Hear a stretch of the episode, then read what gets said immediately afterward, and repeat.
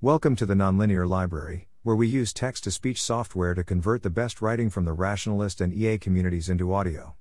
This is Re, So You Want to Be a Dharma Teacher, published by lsusr on April 23, 2022 on Less Wrong. When I first started getting into Zen, there was a brief period when I thought I wanted to be a Dharma teacher. I remember telling my first teacher, Tim, I wanted to be a Dharma teacher, and he just gave me a look. It's hard to describe that look, but I remember how it felt.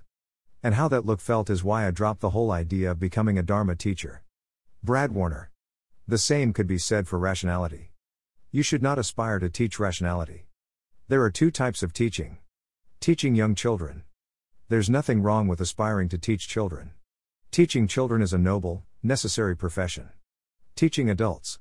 Aspiring to teach adults puts you on shaky ground. Aspiring to teach rationality to adults is downright dangerous. Why? Because personal experience trumps pedagogical skill. It is not the critic who counts, not the man who points out how the strong man stumbles or where the doer of deeds could have done them better.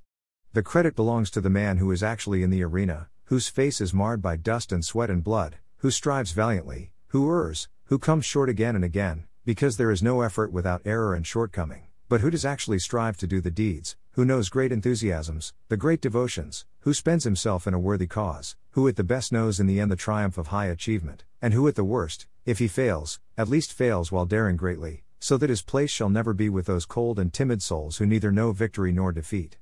Shame on the man of cultivated taste who permits refinement to develop into fastidiousness that unfits him for doing the rough work of a workaday world. Among the free peoples who govern themselves, there is but a small field of usefulness open for the men of cloistered life who shrink from contact with their fellows. Still less room is there for those who deride the slight of what is done by those who actually bear the brunt of the day, nor yet for others who always profess that they would like to take action, if only the conditions of life were not exactly what they actually are. The man who does nothing cuts the same sordid figure in the pages of history, whether he be a cynic, or fop, or voluptuary. There is little use for the being whose tepid soul knows nothing of great and generous emotion, of the high pride, the stern belief, the lofty enthusiasm, of the men who quell the storm and ride the thunder. Well for these men if they succeed, well also, though not so well, if they fail, given only that they have nobly ventured, and have put forth all their heath and strength.